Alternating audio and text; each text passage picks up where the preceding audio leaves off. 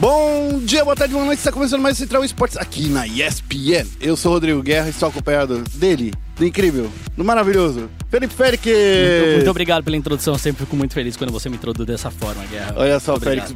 Ó, você, é o primeiro programa desse ano que você está participando. Então, é o primeiro programa novo. desse ano. Feliz ano novo, feliz ano novo. É o primeiro programa desse ano. E também no fim do ano passado eu estive ausente, né? Porque Sim. eu tive de férias. Então, cara, brincando aí, dois meses aí que eu não, que eu não gravo. Que saudade um, de você. Um podcast, hein? mais ou menos, né? É isso, saudade. Saudade de você, Guerra, saudade. Fã do esporte também. E vamos começar então falando dos assuntos do programa. Como o Pokémon, Trading Card Game, videogame, vai ter um campeonato aqui também em São Paulo. É, o TCG do Pokémon, né? Jogado ali fisicamente. A gente já entrevistou o Ada aqui no, na ESPN e vai ter essa edição em abril. A gente também vai falar da vitória da PEN em cima dos peruanos e se classificando de novo pro Major de Dota. E a gente vai falar também de um problema recorrente aqui no cenário brasileiro. Os brasileiros da 100 Thieves não tiveram visto aprovado para participar do Major que tá rolando agora.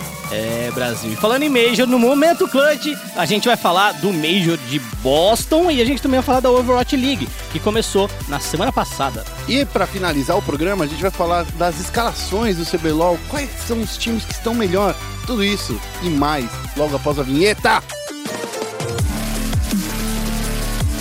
Vai ser o ataque piscina que parece digno de um overtime de uma final. Isso aí!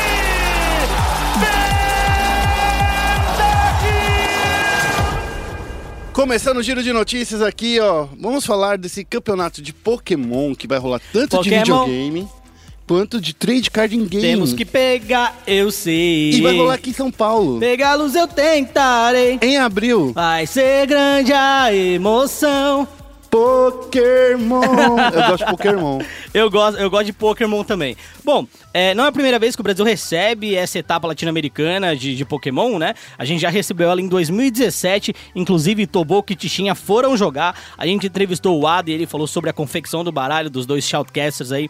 Shoutcasters não, né? Dos dois casters. É. dos dois casters aí do, do CBLOL. É, vai lembrar que essa etapa vai acontecer do dia 26 a 29 de abril. Vai ser é, um campeonato internacional, então é o Campeonato Internacional de Pokémon da América Latina 2018, que é o famoso Latam, né? Uhum. Ele vai ter o TCG, que o Guerra falou, e o videogame, né?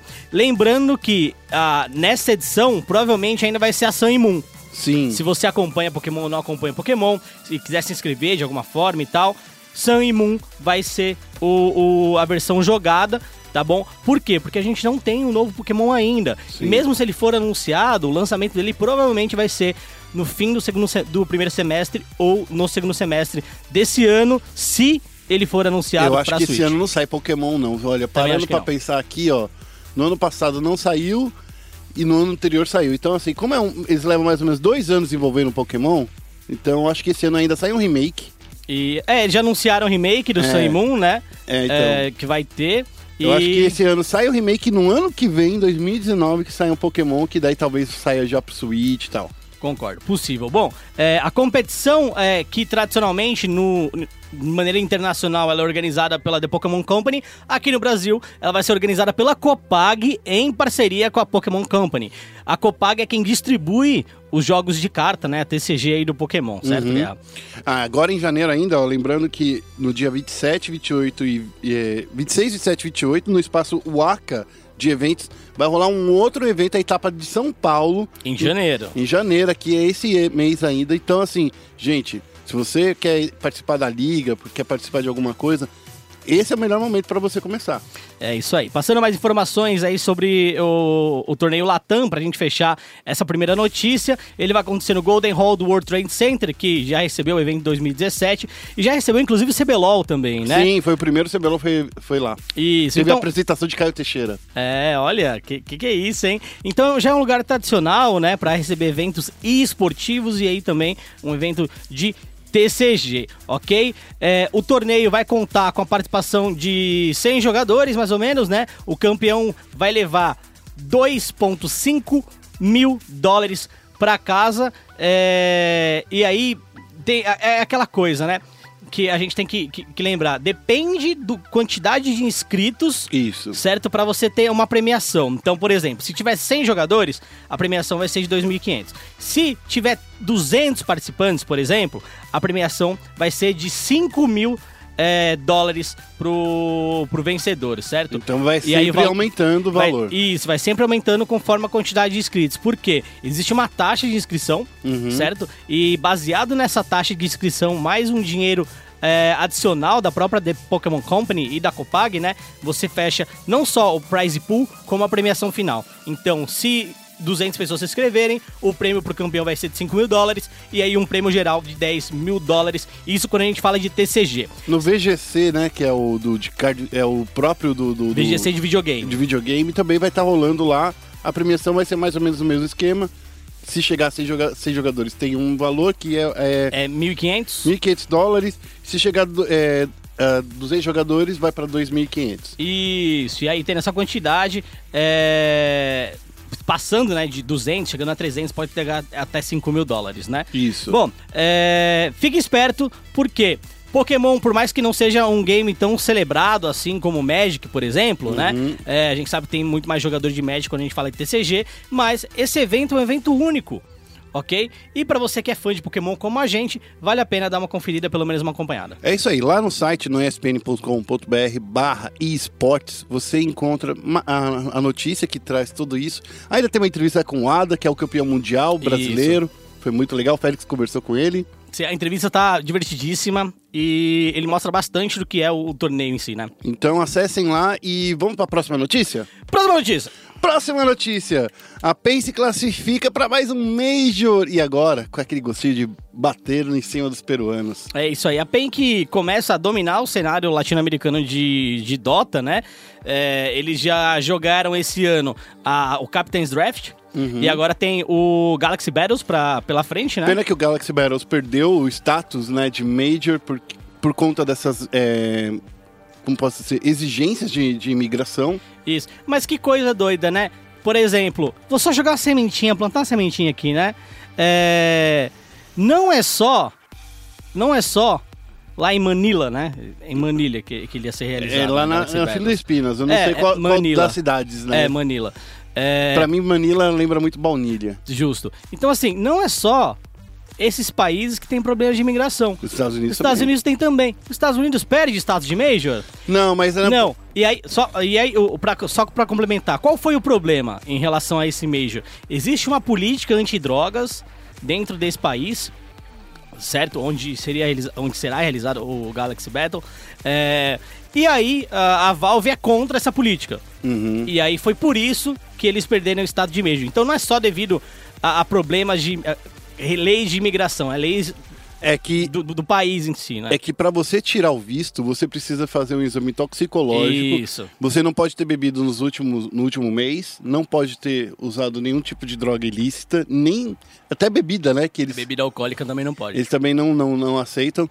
Então, assim, é difícil porque tem muito jogador ali maior de idade que pode fazer o que quiser da vida dele. Ele pode beber o goró dele, pode, sei lá, Uhum. Mas eu acho que. É, e é por isso que a Valve falou assim: ó. É tanta invasão de privacidade que não, não dá pra gente deixar isso acontecer. É, eles podiam ter visto isso antes também, né? Não é que mudou agora, foi recente mesmo a mudança, é? Félix. A, a ah, mudança, é, a mudança esse, essa exigência começou a rolar em, no final de novembro. Então, assim. Hum. Então é, é, é muito pouco tempo assim para você mudar um Major de lugar, né? Então, enfim, né? Então, Justo. Perdeu, enfim, é, é. triste. É mas triste, enfim. mas a, a PEN ainda vai jogar. É, falando mais sobre essa, esse classificatório que a PEN venceu, né? Era um classificatório pro The Bucharest Major, né? O Major de Bucareste. Aconteceu dia 13, esse classificatório, então foi no último sábado. Para você que não acompanhou, você pode encontrar também a transmissão na Twitch. É, eles conseguiram vencer por dois jogos a zero a Infamous, que é outro time que a gente conhece muito bem, né? A gente sabe o, a capacidade desse time. Então, assim, por mais que tenha sido 2 a 0 não foi um jogo, tipo, tão fácil assim, né? Às vezes é, o placar final dá uma percepção equivocada do que foram os jogos. É, mas antes de chegar lá contra a Infamous, eles também jogaram contra a T-Show, né? Que é a T-Show que a gente fala que nasceu do Dota, né? É o time que vem muito forte do Dota e também venceu. A, a PEN também venceu a T-Show, foi muito legal isso. Os bodes da T-Show, certo? Exato. Bom, o Bucarest Major ele tá previsto para acontecer em março e será o segundo Major da temporada competitiva de 2018 e o terceiro torneio internacional que a PEN disputou, né? Depois aí de, desse ato dentro do Dota. Vamos combinar que é, é aquilo que já vinha falando, Félix, que um novo torneio de Dota. O Dota tá, é, o, é o jogo do momento agora para a equipe brasileira. Sim. Ainda mais agora a, a PEN. Pra PEN, no caso, ou o cenário? Que eu que acho acha? que não vale a pena todas as equipes entrarem. Porque, muita concorrência, Porque né? vai ser muita concorrência. Mas assim, se a gente parar pra pensar que a PEN, a T-Show e a SG que são os maiores equipes atualmente né, do, do, do Dota, eles podem ter assim um lugarzinho quase sempre marcado lá em um torneio internacional e dá muito dinheiro. É, eu concordo. É, em um matchmaking, né, que é um dos nossos programas que vai ao ar toda sexta-feira às 18 horas na ESPN+, é, eu fiz até um cálculo base, né, sobre o quanto um time pode receber, né. Por exemplo, se a, a PEN vai jogar esse Major Bucareste, certo? Uhum. Todo Major ele já começa com uma premiação fixa. E essa premiação ela é parcialmente, ela é dada na verdade pela própria Valve. Então ela tem uma premiação de um milhão de dólares, é um prize pool total de um milhão de dólares. Do nono ao décimo sexto colocado, ele já recebe 62 mil dólares. 62.500 dólares, certo? Uhum. Então se a PEN perder tudo, que nem foi no, no Captain's Draft, por Sim. exemplo, perdeu tudo, não venceu nada, ela ainda sai com 62 e 500 mil dólares, o que dá 250 mil reais, mais ou menos, é certo? É uma grana, hein? É uma grana, se a gente for dar uma olhada, então assim, é, de 10 majors que acontecem no ano, certo? Esse já é o segundo da PEN, vai. Sim. Se ela participar pelo menos de três, ela já ganha quase um milhão de reais. É... é... Só, só, só pra perder em Major. Não ganha nada. não ganha nada. Não ela ganha, ganha nada. É, tem que ganhar qualificatório, obviamente, mas só pra ir lá ela já fatura aí quase um milhão, ela fatura 770 mil reais, mais ou menos. Aí, ah, tem custo de viagem, nananana, pagar jogador. No fim das contas, a PEN deve pegar para ela, isso é o meu cálculo, não faço ideia de como eles dividem lá, né? Hum. Mas a PEN deve pegar para ela limpo ali uns 100 mil reais, 200 mil reais, pelo menos ali. Sem falar que sim. Depois de pagar os jogadores, pagar a viagem e tudo que, que tem que pagar. É mais dinheiro que a gente vê que uma equipe brasileira ganha no LoL que é, ganha é, no CS é. aqui no, no, no, no, Brasil, que é ganha... mais dinheiro.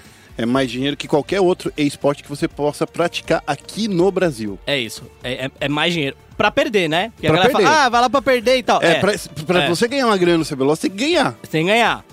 Tem que ganhar. Tem que ganhar. E assim, não tá fácil é. não. A gente vai falar disso no programa hoje. Justamente. Então assim, eu vejo o investimento da PEN muito certeiro em relação ao DOT 2018. Eles estão de parabéns. Vamos já pra próxima notícia? A gente vai falar rapidinho aqui que mais uma vez. Ih, lá vem. Mais uma vez, a gente vai falar, começar 2018, é o segundo programa de 2018, a gente, eu pensei que a gente fazer, olha, vamos ficar até fevereiro, março, sem falar de problema de visto? Eu também achei que a gente não ia ter que falar mais sobre isso, cara. A gente. É, é, mas a gente tá em 2018, gente. É difícil, né?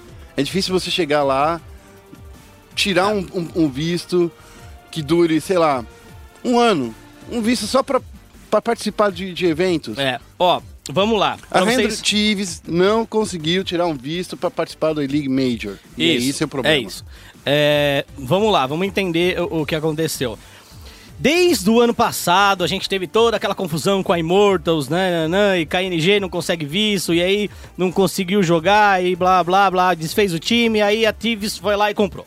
Yeah. Beleza. Pagou multa rescisória, etc. Quer saber mais, espn.com.br barra esportes. Entra lá, você vai saber mais lá no, na parte de CS. Bom, a 100 Thieves já tinha sido anunciado no Major, já tava tranquilo, né? Venda de sticker rolando, muita gente comprou sticker da, da Thieves, muita gente comprou mais coisa da Thieves o hype também. tava altíssimo. Eu tava louco para ver esse time jogar. E aí a gente chega com. A gente, o, o, o Major já tá acontecendo. Já. Né? Você tem a, aquele. O, o pré-qualificatório do Major já tá rolando. Que eu chamo de fase de entrada. É, fase de entrada. É, tipo, é, a gente é, chama de fase de entrada, né? Eu chamo de fase de entrada porque é a mesma coisa do, do CBLOL, do, do, do, dos torneios internacionais. Então, assim, o Major já tá rolando, já tá acontecendo. E aí, anunciado no sábado, se eu não me engano, fim do dia, né? Não, foi no, no na sexta de madrugada. Na sexta de madrugada, tá. Então foi sexta de madrugada, é, que madrugada aqui nos Estados Unidos ainda, se não me engano, eram 8 horas da, da noite. Da noite, alguma é pra gente ver tipo. que não é só no Brasil que os times não sabem trabalhar no é. horário decente. Bom, e, e aí anunciaram que infelizmente eles não iam é, jogar o Major por causa de problemas de visto. É, e aí vamos lá. Vamos, por elim... vamos brincar de eliminação, Guerra? Vamos. Brincando de eliminação. O Beat foi lá jogar recentemente nos Estados Unidos. Tá ok. Então a gente imagina que esteja ok. É, Lucas, Henrique e FNX estavam lá nos Estados Unidos até. Pouco tempo atrás? Pouco tempo atrás.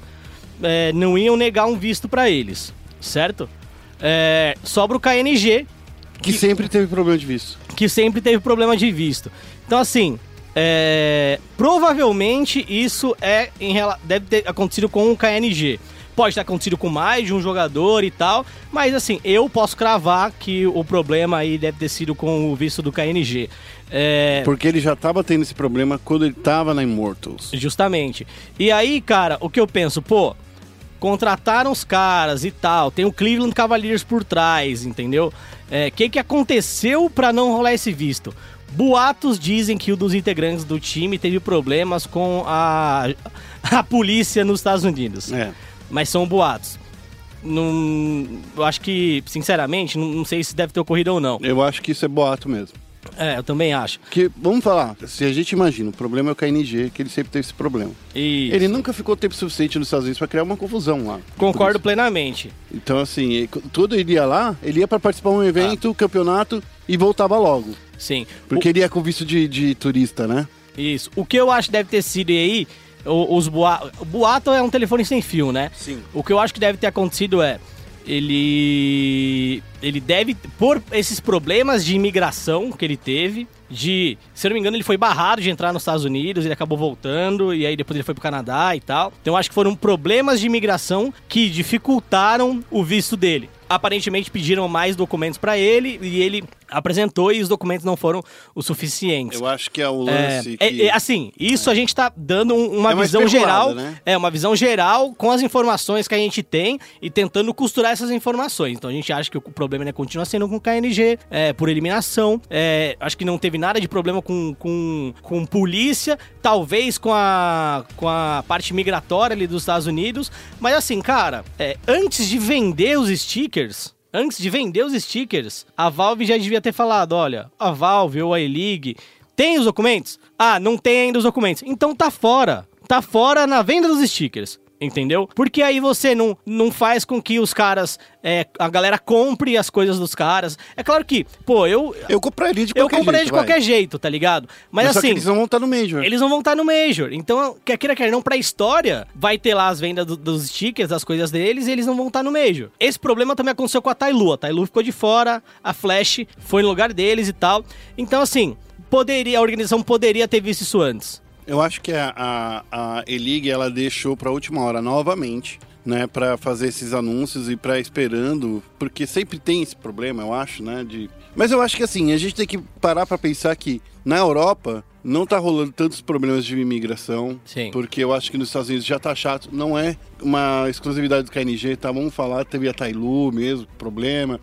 Todo torneio tem uma, duas pessoas, muitas vezes um time inteiro. É que não consegue um visto foi assim, justamente para os Estados Unidos. Ó, foi assim que aconteceu, por exemplo, que aconteceu no, no All Stars de LoL, que teve quatro jogadores do time é, de Vietnã, Isso. ali da, da GPL, Isso. que não conseguiu entrar. Então, assim, é, não é uma exclusividade do, do KNG, ah, ninguém Isso. gosta dele. Não, tá chato de entrar nos Estados Unidos, gente. Tá, tá chato. chato. Eu mesmo fui para lá para cobrir Overwatch League e, assim, eu, eu, eu, tenho visto até 2020 de trabalho. Uhum. Então, eu posso trabalhar nos Estados Unidos. É, se meu motivo for trabalho, eu posso para lá tranquilamente. Se eu for de férias, eu não posso ir. Uhum. Eu tenho que tirar um outro visto. É, o visto de turista. Visto de turista, é. Então, assim, eu fui lá a trabalho e mesmo indo a trabalho, tipo, eu tive que levar carta. É, cara, tive um, um, uma série de, de coisas que eu tive que apresentar na hora da imigração. Não, não só para tirar visto. Então, assim, é realmente uma dor de cabeça entrar nos Estados Unidos ultimamente. Bom, Vamos torcer aí para o KNG conseguir finalmente esse visto de trabalho aí, porque tá difícil, viu, para ele. É, eu, eu tenho... acho que a Tives vai ajudar ele. É, e com, com o Cavaliers atrás, né? Então acho que, que, que rola, vai. Acho é, que rola. Eu também acho. Ó, duas notícias rapidinhas que é, nessa semana é, vai rolar também a final do Mundial de Hearthstone. Eu estarei lá acompanhando as coisas tudo de pertinho. Acesse nosso site lá, espn.com.br barra esportes você vai ver uma matéria super deliciosa falando sobre o campeonato, falando de quem está participando. Vai lá que a gente está trabalhando muito nisso. Eu só queria dar um detalhe a mais sobre essa informação que o Guerra está falando aí. Mundial de Hearthstone, essa etapa final vai acontecer em Amsterdã, é por isso que o Guerra tá tão feliz assim, né, Sim, Guerra? então. então mas calma, calma. Eu, eu, vou falar disso quando na semana que vem, no próximo programa. Ok. Vou falar mais disso, de como foi lá, como foi a minha aventura. Essa semana você é estrela, tá? Uh. Você é estrela. E a gente queria falar também, rapidíssimo, que a, a, MLS, a Major League Soccer, vai ter um evento oficial de FIFA 18. Vai ser um campeonato oficial que vai acontecer em paralelo com a própria MLS. Então, assim, é uma vitória para a Electronic Arts conseguir um novo campeonato de futebol oficial da FIFA, né? Porque a MLS é da FIFA, né? Faz parte dos grupos que participam da FIFA. Então, parabéns a Electronic Arts. Vamos ver se a gente consegue fazer um campeonato oficial do Brasileirão. Ah, não, né? O jogador processa aqui em vez de fazer os esquemas. É, aqui é, tá bom, chegou, é. chegou a minha farpa. Bom, vamos, vamos falar um pouquinho de jogos de tiro agora, porque tá na hora do momento clutch. Ok, team, follow my command. Começando com o momento clutch, vamos falar aqui do Major de Boston, da E-League, que tá rolando. O Félix já tá feliz da vida. Por que, Félix, você tá feliz da vida? Então. Você passou a madrugada assistindo? Cara, ó, acho que um ponto positivo. Felizmente eu não tive que passar a madrugada assistindo. Porque os jogos começaram muito cedo. Sim. Muito cedo. Hoje, segunda-feira, né? É, a gente vai ter a, a etapa de decisão do New Challenger Stages, ok? Para quem acompanha CS há um tempo para quem não acompanha também, saiba que a, a, dinâmica do Major foi alterada, certo? Então você tinha um Minor, que era o Qualify para o Major, que antecedia o Major. Agora você não tem mais esse Minor certo? Que é um qualify pro uhum. Major. O, o, que acontece são os times que vencem os minors das regiões vão todos para um negócio chamado New Challenger Stage, certo? Nesse New Challenger Stage, 16 times lutam para oito vagas para ir se juntar aos oito Legends no New Legends Stage, uhum. certo? Então hoje nós temos 16 times aí, né? É, brigando por oito vagas. A, inicialmente, né? Agora são nove por causa da Tives. Hum, Como a é Tives não vai jogar, ao invés de é, invitar um time do, do New Challenger, o que eles estão fazendo é abrir uma vaga a mais. Uhum. Então, ao invés de oito, agora são nove que se classificam e os nove passam para a próxima etapa. Que faz muito sentido, vai? Faz muito sentido. É, eu gostei de bastante coisa no, nesse Major, para falar a verdade. É um Major que teve pouco problema técnico. Nossa, eu, eu tava vendo isso. Problema técnico. Tava vendo isso. A galera tava elogiando. Tava tudo em cima. É, porque assim, vamos combinar. Major de CS significa você vou ficar até tarde porque vai ter overtime, porque tem a galera que não conseguiu entrar no computador, que não sei o que, não conseguiu destravar a senha do Windows. é, tem aqueles problemas, ah, ó, tô com problema técnico mouse. aqui, o meu FPS tá ruim, o mouse não tá funcionando, o teclado não tá funcionando. Não, esse Major Ou... parece que tá rolando com todos os computadores mais do futuro, nem Isso. a NASA tem esses computadores. É, o, o, o que acontece, eu acho que eles deixaram para investir um pouco mais em infraestrutura, em menos em show. Uhum. Tanto que, por exemplo, se a gente pegar a transmissão norte-americana, né? É, essa transmissão norte-americana ela tá com menos comentaristas hum. e menos narradores no geral também, né? Então eles estão com um número de, de casters menor do que o normal aí. Mas será que é por causa dessa fase de entrada? Porque eu acho que para essa eu fase de entrada é, eles estão é, diminuindo é, eu, um pouco mesmo. Eu acho que não, porque já estão tudo fech todos fechados. Então, por exemplo, o Thorin, que é um cara que hum. a gente ama, né? A gente sabe, a gente ama o cara. É, ele não tá escalado. Então, muitos outros talentos também não estão dentro desse Major. Então, o, o que eu acredito é que eles entenderam que eles precisam ir um pouco mais para a parte técnica, pelo menos de início, para não dar problema. E depois eles investem no show. Bom, de qualquer forma, é, o Major tá bem divertido de se ver, os horários estão muito bons. Dá Ontem, pra acompanhar, pelo Dá pra acompanhar. De Ontem, eles, o, os Majors, ele tá começando muito cedo, porque é transmitido pro mundo inteiro. E então, no horário de Brasília, por exemplo, ontem ele terminou por volta das 11 horas, numa, acho que foi 11 horas. É, hoje tem uma rodada a mais, né, segunda-feira, que a gente tá gravando esse podcast, então tem uma rodada a mais, então ao invés de 8 rodadas, são 9 rodadas. E aí, provavelmente ele vai terminar por volta de meia-noite, é, meia-noite e meia, no máximo uma hora da manhã, caso tenha alguns problemas técnicos. É, Cloud9 e G2 já estão classificados, certo? Então são os dois primeiros times que venceram três jogos, já que a gente está falando de modelo suíço, né? É, a Cloud9 venceu a Envious, ela venceu a Mouse e Sports também, e a, e a Sprout, certo? E a G2 venceu a Flash, a Misfit e venceu também um time que até eu gostei na primeira rodada, né? É, a Veg Squadron. Então, G2, ela, G2 e a Cloud9 já estão classificadas, vencendo três jogos. E aí a gente tem aí depois o bolo da tabela, né? É, que é aquele que junta a galerinha todinha da turma, que tá difícil, hein? Isso. E assim, no, nesse bolo da tabela, a gente tem grandes times, né? Com duas vitórias e uma derrota, a gente tem Mouse Esports, que é um time. Timão? É, assim, não é um time que ganha torneios, mas eu acho que é um time um pouquinho mais constante do que, por exemplo, mas tem a Team Liquid. Tá sempre em playoff, tá sempre. Fazendo... É, tá, não é. sei se tá sempre em playoff, mas assim, tá sempre se mostrando, tá sempre Sim, em torneios entendi, grandes, entendi. né? Aí tem a Mouse Esports, a Natus Vincere, Team Liquid e a FaZe Clan aí com duas vitórias e uma derrota. Lembrando que a FaZe perdeu para Veg Squadron. Então, assim, cara, isso foi um absurdo. Eles perderem para Veg, eu achei uma. achei um absurdo. Bom, de qualquer jeito, é, a gente tem o Veg Squadron ainda nessa, nesse bolo e a Space Soldiers. Cara, eu acho que a Space, pelo menos para mim, foi é, uma surpresa, eu confesso. É, a Space é aquele time da Turquia, você lembra aquele time da Turquia? Que, Sei. que venceu a SK. Ah, lembra aquele, aquele que chegou e, e destruiu. Que não, que que destruiu, que a gente não, não sabia quem era, não sabia de onde tinham vindo, e de repente eles estavam lá tirando pontinhos porque ninguém tinha estudado eles, né? Isso mesmo. Isso mesmo. Esse é aquele time que é, é, que é formado com. Ó, eu tô aqui com a escalação, tô fazendo aqui na colinha. Todos eles, todos os jogadores são turcos, Félix. Isso, todos isso mesmo. Eles. Então, esse é o time da Space Soldiers. É, esse bolo que a gente mencionou agora, de seis times, eles estão todos na terceira colocação, porque estão todos com duas vitórias e uma derrota. Uhum. Disputando a, a vaga, né, para chegar lá, dentro dessas nove vagas disponíveis, que agora são sete, porque a gente já tem G2 e, e Cloud9 que já conseguiram se classificar. A gente tem a Vanguard, que é um time que vem surpreendendo, é um time que vem fazendo bons jogos, a Team Envious, a Misfit, a Quantum Bellator Fire, a Renegades e a Sprout, certo?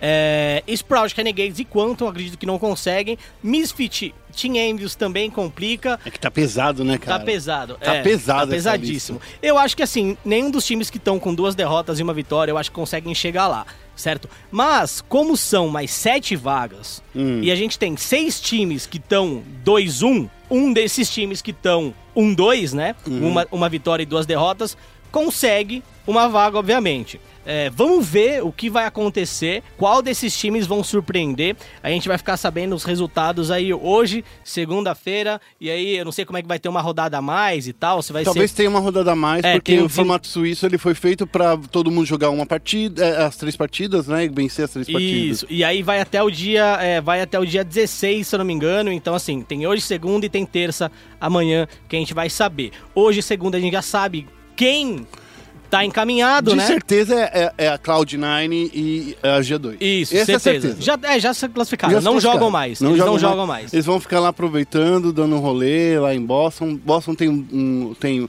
o Instituto é, do MIT. É, então, mas aí, aí tem uma coisa muito doida, sabia? Ah, É Major League Boston, É. mas não tá acontecendo em Boston. mentira. É sério. Não tô acreditando. Não é em Boston. Aonde é que tá rolando? Cara, eu não sei ao certo, mas eu sei que a, a etapa presencial é em Atlanta. Ah, tudo bem, mas eu acho que. Semifinal e final é Atlanta. Não é Boston em si. Eu tô muito triste com isso agora. Não é Boston. É sério, que eu eu não tava É. imaginando. Eu, eu, tipo assim, é, E-League Major de Boston. Ah, beleza. Então, tipo, vamos tomar É. um chá, vamos pro Instituto de Massachusetts. Não. Então tá, tá bom. Então tô triste Não agora. é, não Acabou. é. Eu- nossa, você acabou de destruir É, meus essa- sonhos é, agora ao vivo. Essa etapa, essa etapa é, é na Arena da E-League em Atlanta. E aí, tipo, o, o New Champions Stage, né? Que aí é. Ah, mas é, esse tá rolando, ó. Lá em Aganis Arena, em Boston. Esse tá rolando. Não, o- é o New Champions É. Stage, que é Ah, a que é a próxima, próxima fase, fase. Ah. vai rolar em Boston. Por enquanto é em Atlanta. Tô triste. Não é. não é, é, é, é. É Atlanta no estado da Georgia. Bom, Félix, assim, pelo que você viu até agora, é, vai dar liga aí pro brasileiro? Vai dar pelo, pelo que, você- pelo que você acompanhou no, nesse campeonato? Olha, é, eu vou, vou ser bem franco. A gente não Eu- viu ainda esse cara jogando esse ano. Isso, a gente, a gente ainda não viu a, a SK jogando, assim como a gente não viu outros grandes times Legends jogando também, né? Uhum. É, dentro dos Legends a gente tem, além da SK, a gente tem Gambit, Astralis, Virtus Pro, Fnatic, a Big e a North. Cara, vou ser bem franco, se a FaZe cair é, nessa primeira fase, né? Ela tá 2-1. Tá duas vitórias e uma derrota. Perdeu pra Vega Squadron. Se a FaZe cair, as chances da SK de vencer esse Major é, aumentam muito. Hum. Eu ainda Tá. acho que a Astralis é um time muito forte pra ser, pra ser batido, mas, cara, é- desse pool aí, vou ser bem honesto, eu só vejo a SK tendo dificuldade com a Astralis e uma dificuldade com a Virtus Pro, Sim. caso, né, caso... O pessoal resolva jogar. Caso né? eles resolvam jogar, porque a Virtus Pro sempre resolve jogar no primeiro trimestre. É que o Pacha é o brother que a gente ama, É. adora, e ele é. Parece que. Às vezes dá uma engrenada. Sim. Eu tô vendo aqui a Big, só pra gente lembrar, a Big foi aquela mesma equipe que. É o time no- do Bug. É, exato. no- De Cracóvia, no Isso. Major de Cracóvia, utilizou do bug. Eu não acredito que esse time estaria aqui nesse, nesses Legends se, não, fosse, o aquele bug. Eu acho que eles jogaram muito bem, além Jogaram do bem, Bug. mas não nível de Legend, entendeu? Eu concordo, mas eu acho que, francamente, eu acho que o nível desse Major não foi dos melhores. Hum. Eu acho que o nível do Major não, não foi dos O, da- melhores o de Cracóvia, né? do de Cracóvia. Obviamente, a gente não pode tirar os méritos da Immortal, que chegou na final, da Gambit, que foi campeã com os Zeus, é, mas eu não acredito que o Major foi do, do- dos mais alto, do mais alto nível. É, acho que grande parte desses Legends que estão aí hoje, quando se juntarem aos oito novos, né, que vão tentar ser Legends também, vai mudar bastante. A Gambit, por exemplo, sem os Zeus, ela tá sem o, o in-game leader deles. É, a Fnatic também, eu acho que talvez não, não continue aí como, como Legends. A Big, eu acho que também não. E então, assim, é, eu acredito que Gambit, Big e Fnatic acabam, acabam, acabem saindo desse rol aí de, de Legends, a gente espera, eu espero que pelo menos a, a FaZe Clan entre aí nesse, nesse hall, né? Dessa galera aí dos, dos, seis, do- dos oito Legends do próximo Major. É, deu uma deslizada contra a Vega, mas Não pode tem tudo deslizar, pra, não. tem tudo para chegar lá, eu concordo, concordo plenamente. Bom, é isso aí. Bom, Mas eu acho que, olha, vamos lá. Acho que a SK tem bastante chance de vencer. Fico triste pela Tives. É, e acho que três desses oito times que estão aí no Legends vão, vão sair. vamos falar ainda de outra coisa? A gente precisa falar desse grande evento que tá rolando no mundo dos esportes que ninguém esperava. Que tava todo mundo.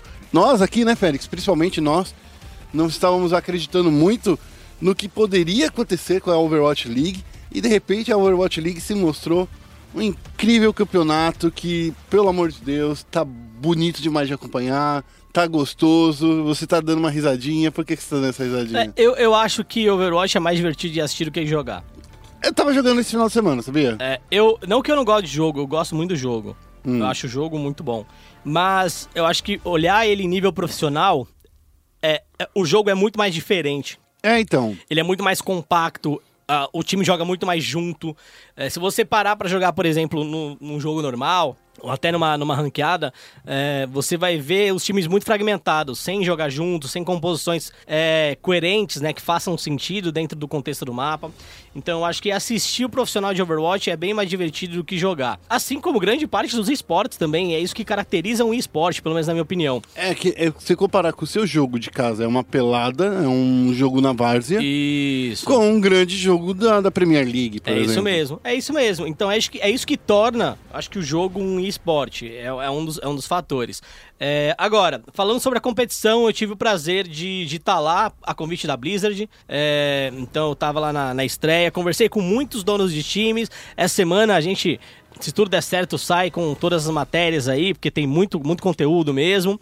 No geral, é uma liga que me surpreendeu, ok? Pelo profissionalismo que está sendo imputado nela. É, é, impressionante, a transmissão não teve um problema técnico. Não teve, né, não cara? Teve, limpa, não limpa, teve, limpa teve, e linda. Não teve o que falar, um nada da transmissão, não teve um, um segundo de atraso. Nenhum, nenhum. E assim, tá, nos bastidores, todo mundo já esperava que não tivesse ninguém tava inseguro. Tipo, eu conversei com vários donos, vários jogadores, conversei com a equipe também da, da própria Blizzard. E assim, ninguém esperava problema técnico. Imagina, Félix, eu fico pensando aqui. Imagina quantos e quantos semanas de ensaios, de teste que rolaram ali naquela arena, porque a gente sabe, a gente sabe o que acontece, por exemplo, num, num Major, por exemplo. O que Sim. acontece? Qual é o problema de fazer um campeonato fora de um lugar que você não conhece. É porque você ainda tem que instalar, testar, e às vezes não dá tempo de você fazer isso enquanto você está montando palco, enquanto você está fazendo. Esse estágio da Blizzard, ele já está anunciado desde outubro do ano passado. Isso, a Blizzard Arena. Eu acredito que quando eles fecharam o negócio, eles colocaram uma equipe ali para fazer testes incessantes de conexão, de transmissão. Depois que o cenário estava pronto, fizeram milhares de, de ensaios. Sim. Cara, eu e, tô, tô feliz de é, ver isso. Eu tive a oportunidade de entrar no backstage da transmissão. Eu circulei por todas as salas de transmissão ali da, da arena, junto com, com o rapaz da Blizzard que foi me mostrando e tal. Infelizmente, essa parte, pouquíssimo, pouca coisa desse tour eu pude gravar, porque é bem, bem sigiloso mesmo. Mas eles têm ali uma equipe por trás das câmeras de no mínimo 70 pessoas. Meu Deus. É, no mínimo, assim, 70 pessoas trabalhando ali por trás das câmeras. É, eu, honestamente, eu nunca vi uma equipe tão grande. É, na LCS eles devem ter também o mesmo número e tal, mas no CBLOL. Não, no não CBLOL é... chega umas 20 pessoas. É, é, não... é, uma grande equipe. É uma grande equipe, uma equipe de respeito também, que organiza um torneio absurdo. Mas ali o que eles fazem na, na, na Overwatch League eu achei é, é mais do que necessário. Eu, eu também acho que o, o jogo começou com uma audiência boa. É, se a gente olhar agora, o desafio vai ser manter essa audiência. É. Certo? O primeiro dia bateu uma meta de 380 mil pessoas ao é. vivo pelo Twitch norte-americano, sem falar de outras 70 mil no francês, 50 mil no coreano e ainda teve mais umas 30 mil, que esqueci qual era a quarta língua, que eu acho que é ah, alemão. Eu não, não lembro eu também. errei, desculpa. É, a última língua eu não lembro, mas assim, é transmitido em quatro línguas, cinco línguas, na verdade. E todos eles estão falando muito bem disso. É, e nenhuma dessas línguas é chinês. É. Né? É, então eles ainda estão trabalhando para ter uma transmissão em chinês. Eles já têm um contrato fechado, só que lá na China não é Twitch. É outro provedor, né? É outro provedor. Então, é, eles já fecharam um contrato com esse provedor, um contrato de transmissão, se não me engano, que na China vai ter exclusividade, mas eles ainda não fecharam a equipe. Então, na China, Overwatch League ainda vai chegar com transmissão é, localizada e esses números só tendem a aumentar. Aqui no Brasil, de acordo com a minha conversa com o Nate Nenzer, que é o comissário da, da liga, o comissário é o cargo mais alto da liga, tá, gente? É normal esse cargo em ligas norte-americanas. É, o primeiro passo era trazer é, o torneio para regiões prioritárias, e essas regiões são Norte América com os Estados Unidos, Europa, Ásia, Ásia com Coreia do Sul e China. Então essas, essas são as regiões, né? E aí depois é levar a competição para outras regiões e aí tem não que eles despriorizem, mas quando você lança alguma coisa, obviamente você tem que ter prioridades. Então a prioridade é lançar nessas regiões. Para o Brasil, a gente acredita que vai vir numa segunda etapa, talvez na segunda temporada, ou seja, é, se não 2019. no fim desse ano, 2019. É, ele não disse isso, ele não disse é data para isso. Isso é o que a gente chuta, tá? Mas tem todo aquele discurso que a gente já tá cansado de, de ver, né? Ah, o Brasil é uma região importante, nananã, nananã, nananã, mas a gente sabe que a gente sempre fica em segundo plano. A gente é importante, porém, a gente sabe que brasileiro torce para brasileiro. Isso. E assim, o Hydration, que é o jogador que joga no Los Angeles Gladiators, né? Que é o DPS, é um dos principais jogadores do time. Ele nasceu no Brasil, mas ele foi para os Estados Unidos muito jovem.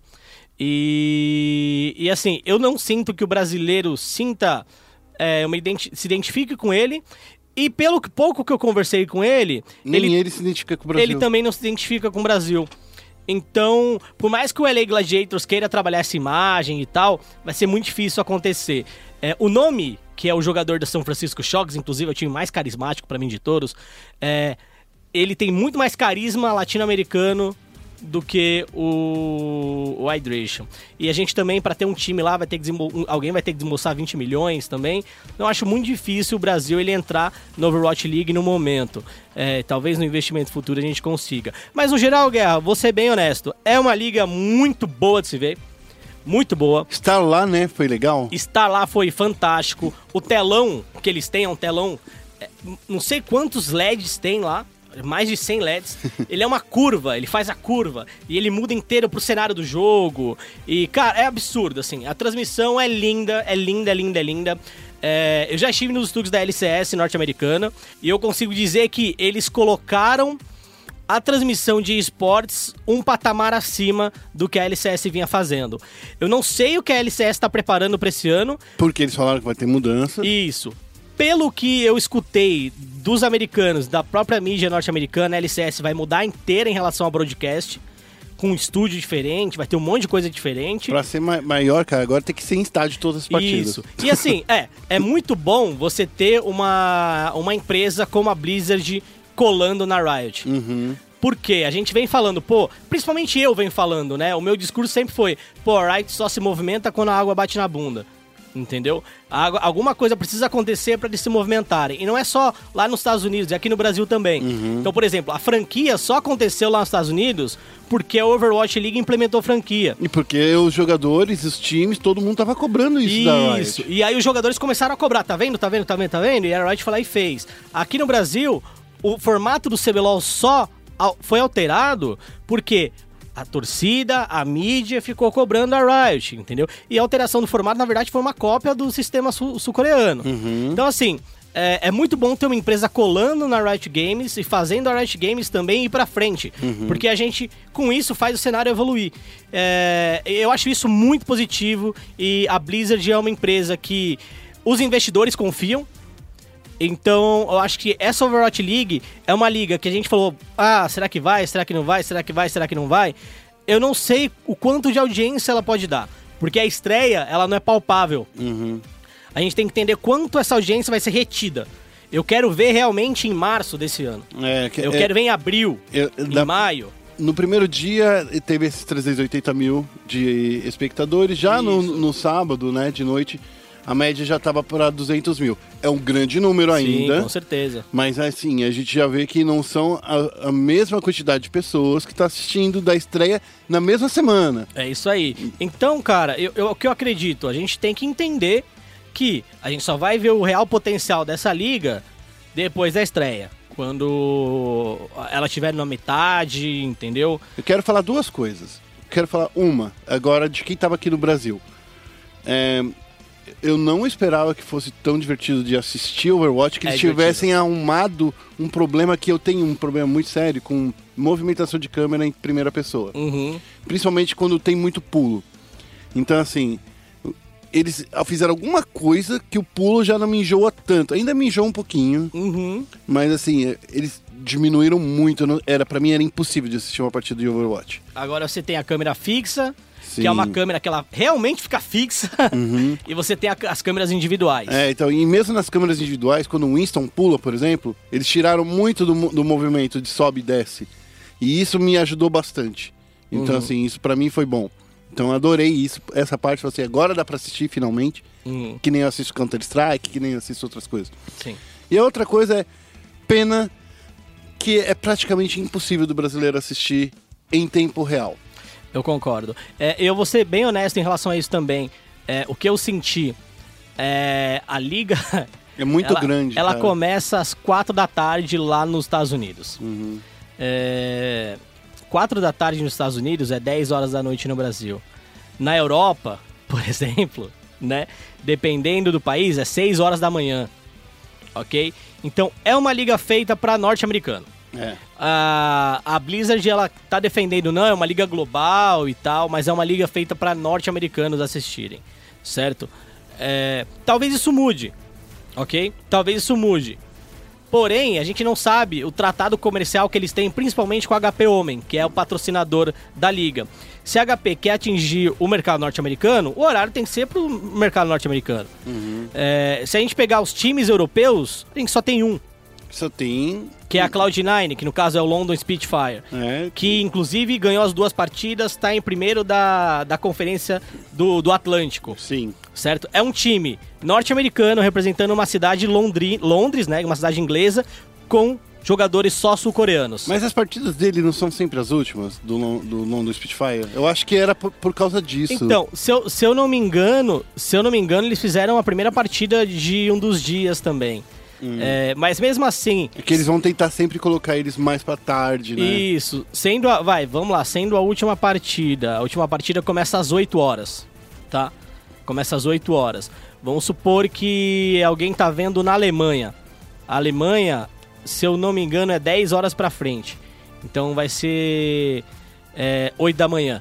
É, então. Já é um horário É, assistível. já é horário mais assistível. Assistível, como se essa palavra é, existisse. já é horário mais assistível. Então, mas mesmo assim eu ainda não acredito que seja um horário ideal. Entendi, Se fosse, por exemplo, 11 horas, talvez É. fosse melhor. O problema aqui no Brasil é que a, última partida começa às duas da manhã. Começa às duas da manhã. E isso, mesmo. é muito tenso pra uma quarta-feira. é. Mas é aquela coisa, é, eles estão fazendo uma liga pro, pro É, americano. então. Pelo E- menos nesse momento é americano. E eu não tiro a razão deles, certo? É onde tá rolando a grana. É onde tá rolando a grana, é isso. É onde tá rolando a grana, onde tá rolando público. É, a liga ela tem um modelo totalmente norte-americano acontecendo ali. Mas eu acho que se eles colocassem os jogos, por exemplo, a partir do meio-dia, é, a partir é, da uma da tarde, seria mais interessante. Se eu não me engano, a LCS norte-americana, os jogos começam a partir da uma da tarde do horário norte-americano Isso. que é justamente para outros países é, poderem ver também sem ter esse problema de horário. Mas a LCS norte-americana também só acontece de sábado e domingo. A, a Overwatch League ela começa de quarta-feira vai até sábado. É, mas não, a, a, a LCSNA e a EU também estavam começando de quinta. É, mas, mas assim, Quinta é- sexta de também. qualquer forma, é muito tempo de transmissão, muito tempo É, de muito partida. tempo, concordo. É, eu acho que, posso ser bem honesto, eu queria que diminuísse um pouco de número de partidas. Olha, eu, eu concordo, eu concordo, mas eles estão se propondo. Cada temporada dura três meses. Uhum. E aí, dentro de um ano, é, dentro de um ano, eles querem ter quatro temporadas. É, então. É muita temporada, eu concordo também. É muito tempo de partida, é assim. Não, não, não. As partidas são rápidas, mas. Eles jogam muito mapas, é, são quatro mapas por partida e cada mapa é uma melhor de melhor de três, Uhum. só que na verdade não é melhor de três, é melhor de quatro. Não, na, ver- é, na verdade É. é. o melhor do mapa. Por exemplo, é melhor tem do mapa. é verdade. É concordo, porque tem é mapa isso. que dá pra terminar empatado, tem mapa que não dá pra Isso. terminar empatado. Então depende de cada Ah. mapa, então vai. É, é- Tem mapa que vai 4 a 3 Isso. aí, tem mapa que só. não aceita, que vai pro overtime, que não aceita um, um, um coisa daí tem. Então assim, é difícil. Bom, você já deu aí uma, uma, uma dica aí do que rolou na, Overwatch na League. Overwatch League. Elas são divididas em duas etapas, em duas grupos, é, né? du- duas regiões, assim como NFL, NBA, né? Você tem o Atlântico e o Pacífico. O, no, na divisão do Pacífico, a Valiant está na frente, né? Com duas vitórias, nenhuma derrota e um retrospecto de 7 a 0 sete mapas vencidos, né? Isso. Que é esse é o ponto de desempate, né? Isso, isso que é o mesmo. número de mapas vencidos. No segundo lugar desse grupo tá o Seoul Dynasty com duas vitórias, nenhuma derrota e um retrospecto de 6 a 1 Então, ou seja, empatou, é, é, perdeu uma, um mapinha, então ele já cai. Eu gosto Isso muito mesmo. desse sistema, viu, Félix? Eu também a- eu acho muito bom.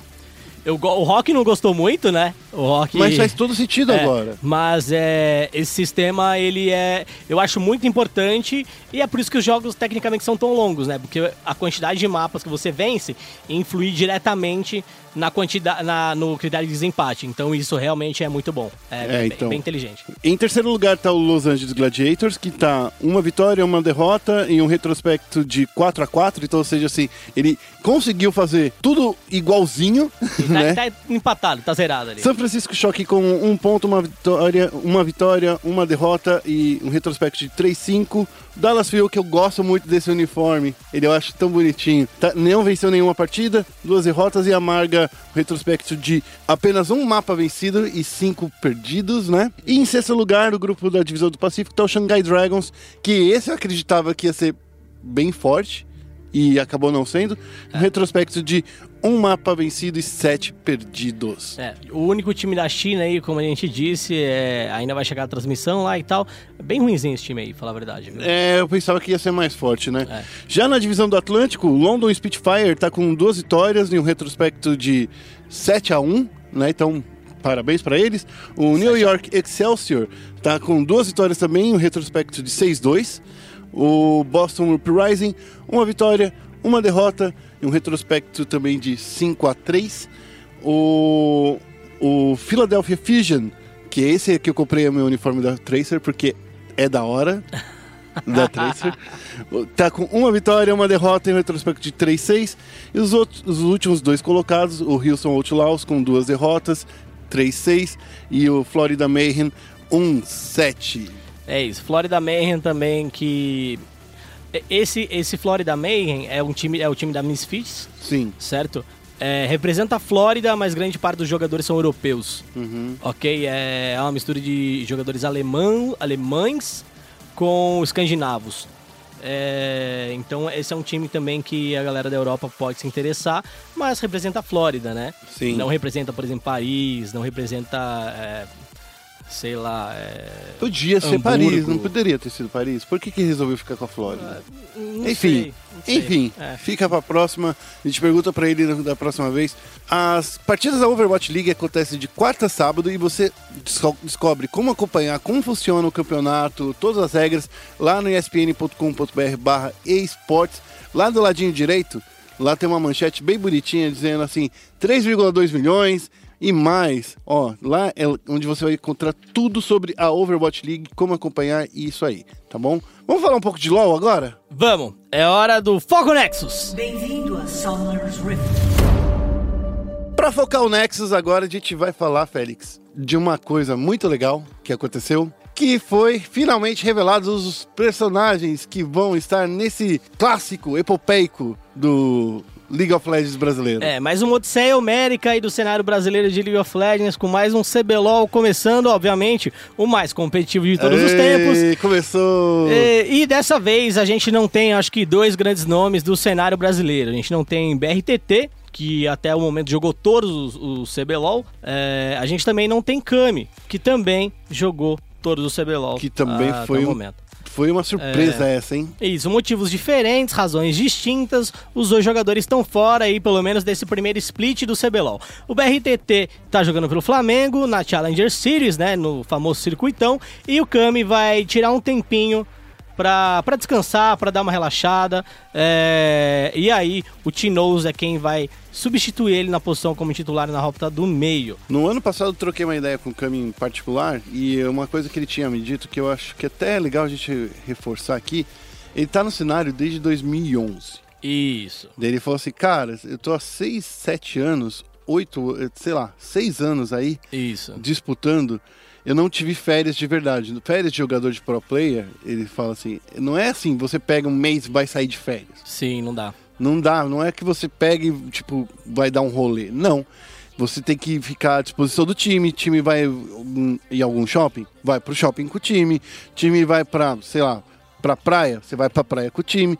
A questão é, não dava para descansar. E o Kami tava pedindo há muito tempo para PEN esse tempinho de reserva. É, lembrando só uma coisa também, acho que É, acho muito válido as críticas em relação ao desempenho do Kami ultimamente, tá? Válidos. É, muito válidos, mas a gente também não pode esquecer que o Kami, ele tá no hall dos jogadores mais vitoriosos dentro do cenário brasileiro, tá? Por mais que fiquem trolando ele, falando de que ele é um poste que fica só lá no, no mid, ele é um cara que trouxe muita experiência aí para esse cenário aí, então... É, se, só trazendo um pouco de dados, Guerra, é. o Kami foi o único, único jogador brasileiro, um dos únicos, né, outros jogadores também, o BRTT é, é, no caso também, é o único jogador brasileiro a jogar todos os playoffs de CBLOL, é o único a estar em todos os torneios oficiais da Riot, desde que a Riot veio para o Brasil, e é um dos únicos que tem também dois títulos de segundo split tá? É... o primeiro split é, é, o. Vou falar, mas eu não quero falar. É... Que dói meu coração. É aquele split que não dá tanta importância, é, né? Do, do primeiro split, a Riot tá mudando esse cenário agora, mas sempre foi um café com leite, né? Uhum. Então o Kami é um dos. Na verdade, é o único jogador da rota do meio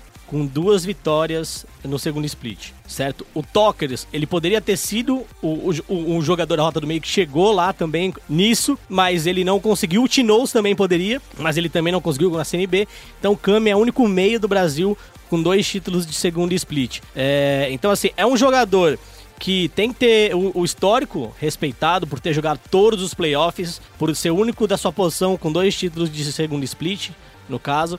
Então a gente tem que dar essa moral para ele e ele merece também, por tudo que ele fez, esse descanso. Bom, para falar dessas escalações, eu queria que a gente já fizesse um power ranking aqui. Ó, todas. Você possivelmente já está sabendo de todas as escalações, porque já está rolando isso desde a semana passada. Então, eu e o Félix vamos fazer um pouquinho diferente. A gente vai falar do time e falar de um jogador especial ali, do que, que a gente acha que possa ser um, um destaquezinho dentro, daquele equipe. Dentro do Power Ranking que eu fiz, que vai ao ar dessa semana. Isso. É, daquele Power eu, Ranking. Eu vou fazer do meu Power Ranking aqui tá, você faz bem. o seu. Não, beleza. O seu, o seu vale pro site. Tá bom. Tá bom? Mas o meu é que o meu é do meu coração. Tá bom. Tá então, bom? vamos, vamos, vamos lá Começar então. Com o pior time na sua opinião. Não que é o pior time, todo, para todo mundo saber. Em nível de eu acho que esse time não consegue. Tá. Assim, eu acho que esse Power Rank é mais difícil de fazer do que o Power Rank do segundo split. Sim. Porque a gente não tem histórico desses times e geralmente o primeiro split é o que tem mais mudança. E, geralmente é... a gente até teve uma prévia bem de leve, bem de leve com, com a Superliga. Concordo, concordo. Bom, é... vamos lá. Eu coloco a Kabum como o time dentro desse Power Ranking é... em oitavo colocado. Não significa que eu acho que eles vão ficar em oitavo, mas em relação a poder, eu vejo eles como o oitavo ali. O principal jogador é o Titã. O Titã foi o principal jogador no circuito desafiante, foi o principal jogador, na minha opinião, também no, no, na Superliga da ABCD. E então eu acho que ele pode ser o jogador aí que, se a equipe jogar ao redor dele, vai conseguir alguma coisa. Mas também um outro diferencial são os piques diferentes que essa equipe tem que podem surpreender também. É, eu concordo com você. Eu acho que meio difícil para Kabum nesse, nesse cenário, porque assim, a gente viu as equipes se fortalecendo muito muito mesmo é, com contratações tal. Eu acho que é, talvez a equipe que menos se, se preparou para isso foi a Kabum. Por mais que ela tenha, traz, é, tinha, tenha trazido o Freire, o Ranger, que o Ranger, para vocês que não se lembram, ele estava na Pro Game antes, né? ele era reserva. A Kabum trouxe os Anitins, que está num momento bom mas eu acho que não são nomes fortes o suficiente para bater de frente com os próximos nomes que a gente vai ver aí no cenário. É, eu concordo. É, trouxe o Dinquedo também, né? Que é um bom nome, que, que é, é, um, bom mid laner. É um bom nome, então assim, eu acho que Dinquedo e Titã, principalmente Titã, são nomes que podem fazer diferença e os Antins podem trazer alguma coisa diferente. A gente já viu ele trazendo o Gangplank, que deu muito certo na Superliga, mas é o time que eu vejo em oitavo aí nesse Power Rank. Em sétimo, qual é o seu time? É, cara, sétimo é difícil. É. É difícil porque assim, é, eu vou ser bem franco aí, ó na minha lista de sétimo colocado, cara, é, eu fiquei muito em dúvida entre CNB e PEN. Hum. Mas, como eu ainda não vi o que time da CNB pode dar, eu coloco a CNB em sétimo no meu Power Ranking. No meu Power Ranking tá, tá a PEN. É, a, mas é a dúvida, né? É, Justamente isso. Mas é porque são, é, realmente são posições difíceis. Mas eu, fala por que, que você acha que é a CNB? A CNB ela fez grandes mudanças. É, essas mudanças são extremamente relevantes, eu confesso. Mas se a gente for olhar jogador por jogador individualmente, por mais que eles tenham um bom nível, é, o Hakim tá sem jogar no cenário competitivo há mais de um ano, certo? É, o único time, o último time que o Hakim jogou de maneira constante foi a Bigodes. Quando ele foi pra PEN, ele ficou revezando posição e quase não jogou. Então, eu posso colocar aí dois anos do Hakim sem jogar competitivo. É, a Bigodes 2015, ele ficou 2016, 2017 aí sem jogar competitivo de uma maneira constante ou fazendo é, um número de jogos relevantes durante a temporada. Então eu acho que ele tá muito fora do competitivo ainda. Aí eu tenho o Robô, o Robô é um cara que é carregador de piano, ele não é destaque, ele não é um cara que vai conseguir carregar o jogo quando você precisar muito dele, tá ligado? Hum. Aí a gente vem com o Turtle, que para mim também é um carregador de piano, melhorou muito quando ele foi pra INTZ. Melhorou por, por estar com o Peter, saber mais conhecimento, o conhecimento do jogo, eu acho que desses jogadores Sim. é o que sabe melhor con controlar Sim, ele e o Baiano. Sim, né? é isso. Então, assim, o Turtle ele tem muito conhecimento de jogo e aí tem o Baiano. O Baiano que ele jogou no Challenger, dos Estados Unidos e ele tá sem jogar aí pelo menos 6, 7 meses, né? Porque o Challenger dos Estados Unidos... Acaba antes da LCS ainda. Isso, acaba antes da LCS, então é um cara que também que tá um tempinho sem, sem jogar competitivamente. E aí a gente tem o PBO, o PBO que é um bom jogador, mas também não é tudo isso. Ele então, não consegue assim, carregar o time sozinho. É, então assim, eu vejo esse elenco da CNB um time que não vai jogar individualmente, que vai tentar jogar coletivamente, certo? Mas para jogar coletivamente, esse time tem que se entender. E, e, a gente sabe que se entender não é tão fácil. Se eles tivessem jogado a Superliga, por exemplo, e mostrado um nível maior que o da PEN, certo? Talvez eu colocaria eles na frente da PEN em, em sexto. Mas para mim eles estão em sétimo porque eu sei o que a PEN pode dar, eu já vi a PEN é, se mostrando, quer queira quer não, esse time da PEN chegou à semifinal da, da Superliga, não por méritos próprios, né? Por combinação de resultado. E ele também chegou na final do CBLOL do ano passado. Também por combinação de resultado. Também por com, combinação de resultado, mas venceu a semifinal, tá, né? Tá. É, venceu tudo a semifinal bem, em cima da INTZ, então acho que, que sim. O time da CNB tá em sétimo, no meu ponto de vista. Ó, é, a PEN, ela tem um problema muito sério para mim. Se ela não é o seu sétimo lugar, ela é seu sexto. Ela é meu sexto, isso. Então, a PEN, para mim, ela tem um problema muito sério que é a comissão técnica. A gente sabe que eles vão contratar um novo técnico que vai ser anunciado em breve aí, talvez ainda nessa semana. É, talvez nessa, nessa terça-feira ainda, se eu não me engano. Olha só, já tô sabendo bastante. Mas enfim, esse novo técnico vai chegar aí, chegou no Brasil, já tá inscrito. Eu não sei se ele vai ter tempo suficiente para transformar todos esses jogadores uma máquina de matar. Por quê? O Venom, a gente sabe que ele tá vindo aí para ser um cara apenas de nome no, na lista. É, ele, ele, ele tá é vindo. É ele, o, o Venom tá vindo igual o Ju que veio uhum. para completar a tabela ali sendo reserva. Mas o Venom ele tá vindo também para ajudar um pouquinho na comissão técnica, né? Então, assim, para ajudar essa o Juque a fazer essa, esse preparo. Por uhum. quê? O Pada, que ainda é o head coach até esse momento, ele também vai ser deslocado desse, desse papel. É, ele, ele vai se envolver ser... mais com Dota, né? Ele vai se envolver mais com Dota. Eu acho que o que o Pada tava fazendo também, sendo bem honesto, não era o que tava fazendo a PEN vencer ou perder, entendeu? Ele tava dando a motivação, ele tava sendo o BRTT da PEN e, não... e é isso. Tava dando a motivação. Mas ainda acho que tem muito que melhorar esse time. Eu acho que o Tai ele precisa entrar mais na sintonia, entender um pouco mais de rota, de, de jungle, não entrar tão perdido assim no, na, na selva adversária. Acho que precisa ter um treinamento de teórico não de mecânica, porque mecânica o, o, o Tai é muito bom. Eu concordo. Ele mostrou ser bastante bom de mecânica mesmo é. quando o Kha'Zix estava em alta, mas é um jogador que depende muito do meta. É, então. Então, assim, eu, eu quero acreditar que ele está estudando o teórico do LoL para ele poder evoluir, porque eu acho que é isso que está faltando nele. Entender um pouquinho mais a teoria de o que, que eu faço quando o jogador aparece em tal rota, qual é a rota, o que, que como eu contra-ataco ter que ter essas, é, essas estratégias é, de contra-ataque muito bem definidas e não ficar perdido dentro do mapa. É, eu concordo. Eu acho que é só isso que eles precisam melhorar para aí sim começar a ter uma evolução como um todo. Sim. E, e, assim, o porquê eu coloquei esse time na frente da CNB também, Tinoz tecnicamente é um jogador melhor que o Hakim, no momento, pelo menos que a gente viu. Uhum. Acho que tinha um dos melhores MIGs do Brasil, inclusive. Se a gente pegar no X1 ali, ele é um monstro mesmo. É, joga muito bem. A rota inferior com Matsukaze e Lupe, para mim, é uma rota inferior de respeito. Bem forte. Muito forte, bem flexível, podendo jogar cara, com utilidade, com carry, é, podendo rotacionar bastante. Então, acredito que a rota inferior também seja superior à da CNB. É, no topo, eu vejo que o Takeshi possa chegar no nível do robô, uhum. sem problema nenhum. E o Tai, dentro desse time, eu acho que perderia ali a disputa individual por, por Turtle e, e conhecimento também. Mas é mais pela, pelo conhecimento de jogo, né? Isso, né? mais pelo conhecimento de jogo. Então, assim, vendo um time numa visão geral, a PEN, para mim, é superior à CNB, porque a PEN consegue jogar também individualmente ao redor do Tinoz. A CNB, para mim, não consegue jogar individualmente ao redor de ninguém. E, pelo que eu já consegui ver da PEN e tal, eu coloco a PEN como, como sexto colocado aí no meu Power Rank. E agora vamos falar do nosso quinto colocado. É, agora é, você ah, vai falando assim. então, eu acho que aí a gente tá na mesma, né, Guerra? É, pra falar a verdade. As nossas opiniões estão batendo bastante. Eu acho que sim. Porque agora a gente tem um, uma disputa ali que é muito difícil de definir esse top 5 também, mas também definir um, um, meio, né? É, olha, no, do meu ponto de vista, Team One é o quinto no meu Power Ranking. Sim.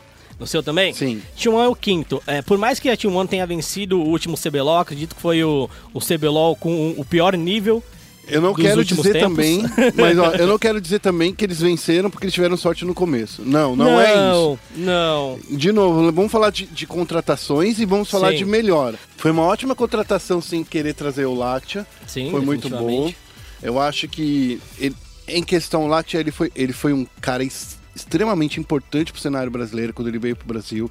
Ele ensinou muita gente a ser um, um atirador de nível melhor, inclusive o BRTT que aprendeu muito com ele. Concordo plenamente. O, e tudo que o Lactia fez até hoje reverbera no cenário brasileiro. Mas eu acho que só foi essa contratação. Eles precisavam ter um, uma chacoalhada a mais, entendeu? É, a... Esse lance do time que tá vencendo não mexe é um ditado bem errado. É, o, o que eu acho, o, a primeira coisa é que o time da, da Team One foi forçado a contratar. Sim. certo? É, então eles foram forçados a contratar porque o Absolute fechou com a NTZ. É, então, sendo forçados a contratar, eles contrataram o Lactia, uma bela contratação. Na Superliga, o Lactia, por mais que eles tivessem perdido ali na, na semifinal é, para Pro Game, né, três jogos a um, o Lactia em todos os jogos foi o top farm, foi o jogador de destaque da T1. É, ele traz muita coisa que o Absolute não traz, mas ele precisa jogar com mais recursos do que o Absolute jogava. Sim. Tendo que jogar com mais recursos, isso faz com que o, a rota do topo, que é o Vert, tenha menos recurso, e a gente sabe como o Vert é importante pro time. É, eu acho que, num, numa visão geral, eles venceram o último CBLOL por méritos, foram subestimados também, mas eles souberam jogar ali, mas eu acredito que hoje ninguém mais vai subestimar esse time. Uhum. Então, por exemplo, o Forlan é um caçador muito forte, muito bom, mas eu acredito que ele tem uma Champion Pool um tanto quanto limitada. Ele tem que melhorar essa Champion Pool dele. E isso eu tô falando limitada em relação ao competitivo, porque se ele puder jogar de Olaf, ele vai jogar de Olaf. Se ele puder jogar de Rek'Sai, ele vai jogar de Rek'Sai. Mas eu acho que ele tem que ter uma Champion Pool um pouco maior do que ele tem atualmente. É, em relação à rota do meio, é o Marf e o Brucer não vejo como grandes jogadores, assim, jogadores absurdos. Eu acho que o Marf mais em alguns jogadores, em alguns personagens do que o Brucer no Sim. geral. O Brucer eu sinto que ele é o mais Lembra aquilo que você falou, carregador de piano? Sim. É o cara que faz o serviço dele. Eu concordo. É um cara que vai puxar o Moriana ali. É, que vai fazer as coisas bem. O Marf é um ótimo jogador de Oriana, tá? O Brucer é um ótimo jogador de, de, de Azir. Que são os personagens que estão no meta agora. Sim. Mas assim, eu não vejo eles fazendo nada incrivelmente. Nossa, é o novo Faker brasileiro. É, eu concordo. e, é, e assim, o nível dos times agora para esse CBLOL tá superior ao CBLOL que eles venceram. Concordo. Então eu acredito que assim, para vencer de novo, para chegar lá de novo, eles vão ter que se superar e vão ter que superar também a barreira de língua aí com o, o Lactia. Mas é isso que eu ia falar para você. Você sabe que o Lactia fez nos últimos anos? O quê? Você não sabe, Curso né? de português. Ele, está, ele já sabe fazer, falar muita coisa em português. Vamos entrevistar ele em português, então, um Vamos dia para colocar aqui no podcast? Vamos colocar ele aqui. Beleza. E tá aí, é, quarta colocação, Guerra. Aí tá a minha INTZ do meu Deus. Você coloca a INTZ? Coloca a INTZ. Sério? Sério. Sério? Uhum. Nossa, então temos aí pontos de vista distintos, vamos lá. É, eu, na minha opinião, a, a, sua que tá valendo, tá? Ah, ah, não, tudo bem, mas... Mas assim, na minha opinião, a INTZ foi o time que menos mexeu. Tira, também trouxe o Ziriguidum e trouxe o, o, o Absolute. Absolute. Uhum. Foi uma, foram boas contratações, mas de novo, eu preciso muito que o, que o Ziriguidum se prove que ele tá realmente numa outra página, que ele virou a página do ano passado. Entendo, eu acho entendo. que esse é um, o problema do Joko e do Lorenzo no ano passado no Cage foi queimar o Ziriguidum. Concordo. O Ziriguidum, ele não precisava jogar algumas partidas, ele não estava no momento de jogar, já tinham colocado o Eza para jogar de suporte, já tinha dado certo, colocaram o Ziriguidum, queimou e ferrou com a cabeça dele. Eu acredito que assim, o Zirigdon ele precisa me mostrar que ele virou a página da Cade para ele falar que ele tá melhor do que antigamente. Com isso em, em, mente, o que ele me mostrou ainda na, na Superliga me mostrou os meus erros. Me mostrou ele entrando em mato sozinho, fazendo é, scout sozinho. Tudo bem, era um início muito pro problemático, ele ainda nem tinha treinado, nem tinha absorvido as coisas que a INTZ tem, mas só por, por causa disso, do que eu vi no, na Superliga, eu acredito que é, a, a INTZ ela tá sim entre os quatro melhores times, mas eu não acho que ela é melhor do que os outros três aí que a gente vai falar. É, do meu ponto de vista, nessa colocação como quarto tá a Pro Gaming. É, a Pro Gaming chegou na final do, da Superliga, não conseguiu chegar nos playoffs do CBLOL. E, e, pegando em confronto direto, a Pro Gaming foi o time que não perdeu para para Team One. Uhum. Então, no CBLOL ela venceu a Team One por dois jogos a zero. É, na, na Superliga ela também venceu a Team One. Então, de Power Ranking, quando eu falo de confronto direto, a Pro Gaming já está na frente da, da Team One, então ela merece quarto lugar para mim. É, é, um time que joga muito coeso, joga todo mundo junto. É, geralmente ao redor do Goku, quando ele tá de level 6, quando ele tá com um campeão que faz diferença, como Galio, como Malzahar também, que na Ultimate consegue fazer algo muito forte. A bot lane é uma bot lane muito boa por causa do Lusca. Acho que o Lusca é muito bom, muito, sempre achei muito bom. É, e aí a gente tem né, o professor e o Boca Júnior que acabam revezando, revezando, dando estilo diferente para essa bot lane.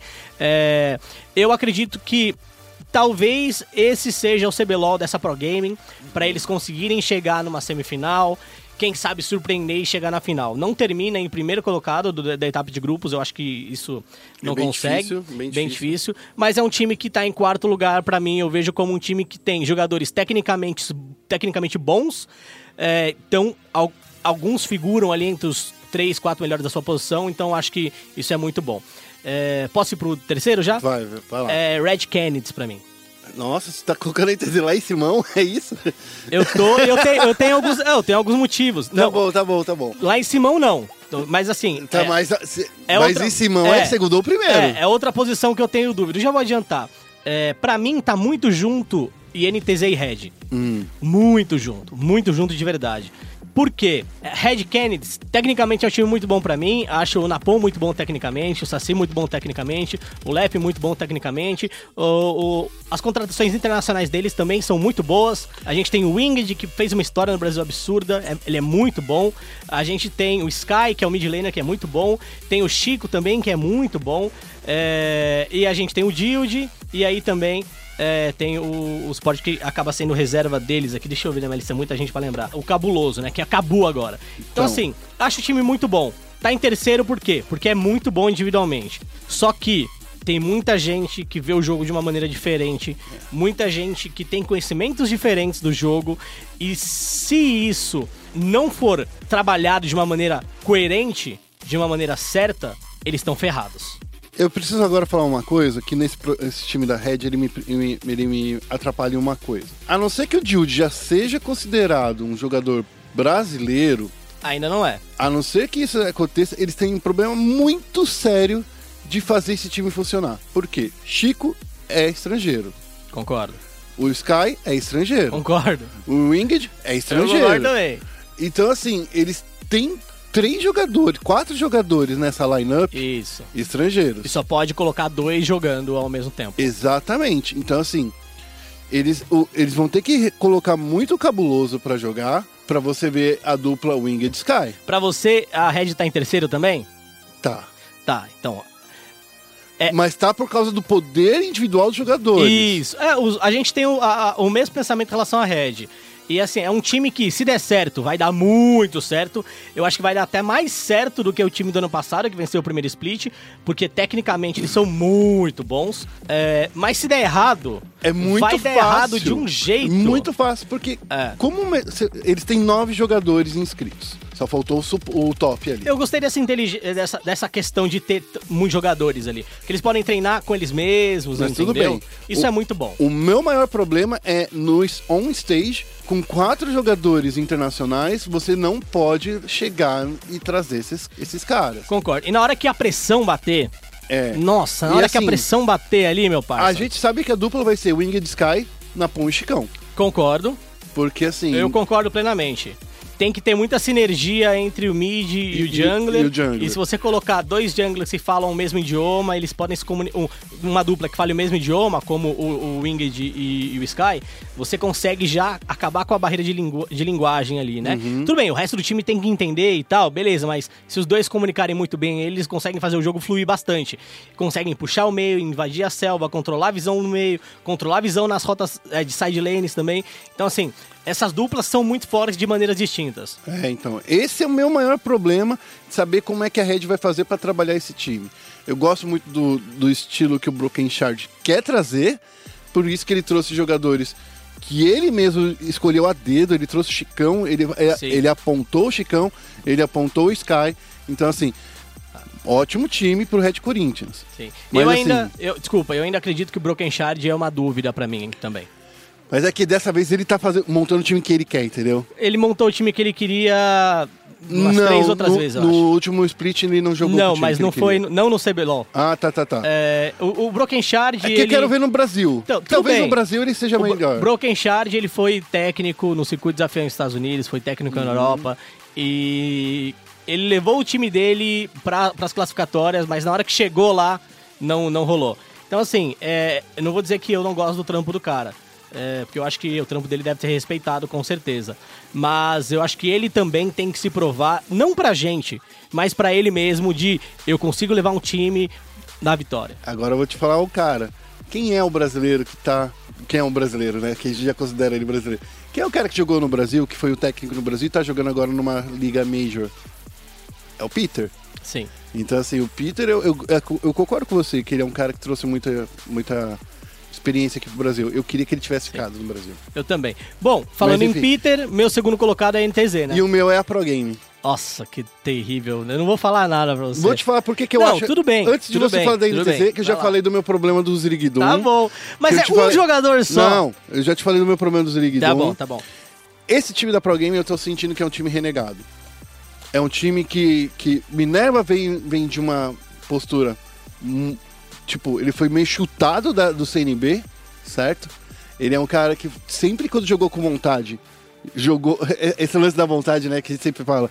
Um cara que sempre jogou é, motivado. É um cara que pode seguir em frente. Eu acho que o Goku é o segundo melhor mid laner do Brasil agora. Dos brasileiros, tá? Aham. Goku- Mid laner nascido no Brasil, tá? Sim, sim, sim. É, Não, eu- eu, eu- concordo. Eu não- acho. se não for Ele o tá no primeiro. top 3. Se não for ele ou o Tinoz. Eu posso é- ser bem franco. Pra Ah. mim é Talkers, Hum. é, e Goku. O Talkers não individualmente, mas Por visão de- uma de mistura, jogo. uma mistura de técnica que ele tem uma qualidade absurda e visão de jogo. Hum. E aí o Tinoz pra mim tá um passo na frente do Goku tecnicamente. Mas a gente tem que. Eu, eu queria lembrar que to- tem todos aqueles problemas que você disse da Pro Gaming, mas eu acho que tem uma outra coisa aqui que, que vale a pena muito comentar. É que a Pro Gaming ela tá jogando muito redondo. Muito redondo. E ela tá jogando de maneiras diversas. Ela não tá jogando só com uma estratégia. Entendeu? Então, assim, na Superliga você pôde ver ela fazendo algumas coisas legais. Umas coisas bem diver- divertidas e, e diferentes. E eu acho que isso tem muito a ver com o próprio técnico, que é o Joko, que é meu amigo do coração. Brincadeira. É. Que é o Joko, que eu acho que eu, eu acho que assim, o Joko ele precisa de um título para ser bem reconhecido. E talvez seja esse time que possa dar isso. Mas vai ter que melhorar muito ainda, tá? Não é, vai ser de graça, não. Eu concordo e assim, a Pro Game realmente foi muito boa, por isso que ela ficou em quarto lugar no meu Power Ranking, mas na final da Superliga tomou 3 a 0 da NTZ, Sim. que é o, é o meu colocado aí, como segundo colocado no Power Ranking. É, eu entendo que a NTZ coletivamente joga muito bem, muito, muito bem. E é um time que é tão bom coletivamente, tão bom tecnicamente, que em uma liga off-season já mudou totalmente a forma como o Zirigdum joga. Tem esses problemas individuais que você ressaltou, concordo. Não discordo, mas é um time melhor que consegue contornar esses problemas. É, eu acho É. que se for pro Zirigdum melhorar, vai ser aí. Sim, e da mesma forma como foi o Turtle, por exemplo. Sim. Entendeu? Não vai É, transformar como- o cara no melhor suporte do mundo, mas vai tirar ele esse estigma Sim. que vem acompanhando dele. Então, a INTZ reabilitou o Aiel, que a galera tinha perdido confiança, reabilitou o Turtle. Então, assim, do meu ponto de vista, a, a comissão da INTZ, de todas as comissões desse CBLOL, é a melhor comissão. Pelo menos era até ter o Peter. Com o Maestro agora, eu já não sei como vai ser. Tá? É o primeiro torneio sem o Peter. Antes o Peter não era head coach, mas era analista. Então a NTZ tinha o Peter. Depois o Peter virou coach, head coach, né? E aí agora a gente tem uma S e não tem o Peter. É, não tá em primeiro do meu ponto de vista porque não tem o Peter. E, e eu acredito que esse time da NTZ é um time que chegou em todos os playoffs, é, com ou sem Exódia, chegou nos playoffs. É, vai voltar agora pro CBLOL, em que ficar na primeira posição é importantíssimo. E esse time da INTZ ficou na primeira posição já na etapa de, de, de pontos. Então eu coloco ele no segundo, no, no segundo slot do Power Ranking, porque na etapa de pontos eles são muito bons. E a etapa de pontos agora tem um peso muito maior Do que tinha do antigamente. que tinha antigamente. E eu não duvido nada que esse time possa beliscar um- uma primeira colocação por, por deslize dos outros times, entendeu? E for jogar depois só na final com muita chance de vencer. Então, É, eu e eles- acredito. E eles é o, é, é o time que eu acredito que pode realmente utilizar esse tempo de fora do campeonato pra melhorar. E, jo- estudar. e jogou, e jogou Superliga junto, É. entendeu? É, Já tá mais entrosado. Sim, então eu vejo que é, é com certeza um time que eu olho e falo, pô, esse time pra mim é, é um time bom. E agora a gente finaliza com o último time que a gente não falou ainda. Que é o Exódia, né? É, que é, um Cage, time que é forte. um é um time forte por si só. É, já provaram que são fortes. No ano que eles estavam juntos, venceram tudo. Sim, e ganharam do Inged também, ganharam dos, do- dos coreanos aqui, né, no primeiro CBLOL deles, entendeu? Então, assim, é, é um time que a gente já sabe que eles podem entregar, diferente de todos os outros times, principalmente da Red Kennedy. É um time constante, é um time sólido, é um time que sabe jogar junto, sabe onde pode ir, como pode jogar, como quer jogar. É, não acho que a comissão seja a melhor comissão de todos os times do CBLOL, mas a lineup junta é definitivamente a mais vitoriosa do Brasil. Eu acho que é a lineup que a gente tem que respeitar e eu coloco em primeiro colocado. Tem o deslize de perder pro time reserva da CNB quando tava sem o revolta, né? Porque assim, se o time é bom, sem um jogador só, Ele é bom inteiro. ele é bom inteiro. Entendeu? É isso mesmo. É, então, assim, foi um deslize e eu acredito que esse time ainda pode deslizar. É, eles, ele, ele, ele tem, eles têm a mania de subestimar muito adversários menores.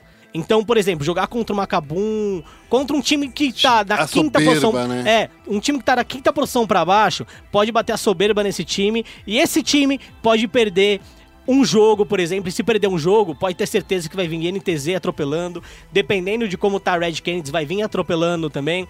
Então, antes do torneio começar, o Exódia é o Exódia. E eles são muito bons.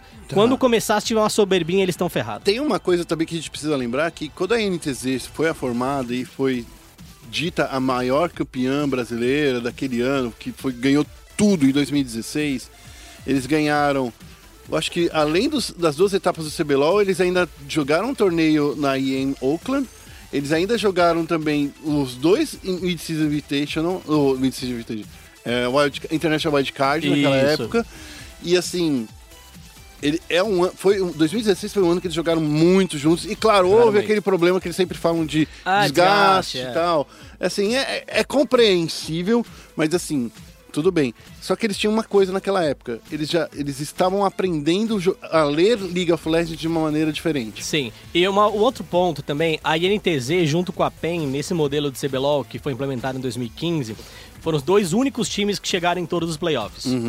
Todos os playoffs. Todos, todos. Mesmo sem revolta, com aquele INTZ, quando o Joxer tava na selva, o Belo, né? O Alok estava no suporte. Então, assim, é uma line muito forte, mas que não tem comissão técnica. É. Desculpa dizer isso, assim. A, a gente sabe, tipo, olha, tem ali. Eu acho que eles olharam demais para os jogadores e olharam de menos para a comissão. Isso. Então, assim, será que esse time na Cade, não vou dizer sem comissão, mas com uma comissão técnica que não é o ponto forte, vai conseguir chegar lá? Existe ainda o rumor de que o Baxiel pode voltar. Tudo bem. Então, assim, mas eu ainda acho que o Baxiel não é mais o treinador que ele era em 2016. Hum, eu, eu até concordo com isso. Porque é... quando ele vinha em 2016, Félix, ele trouxe muita coisa.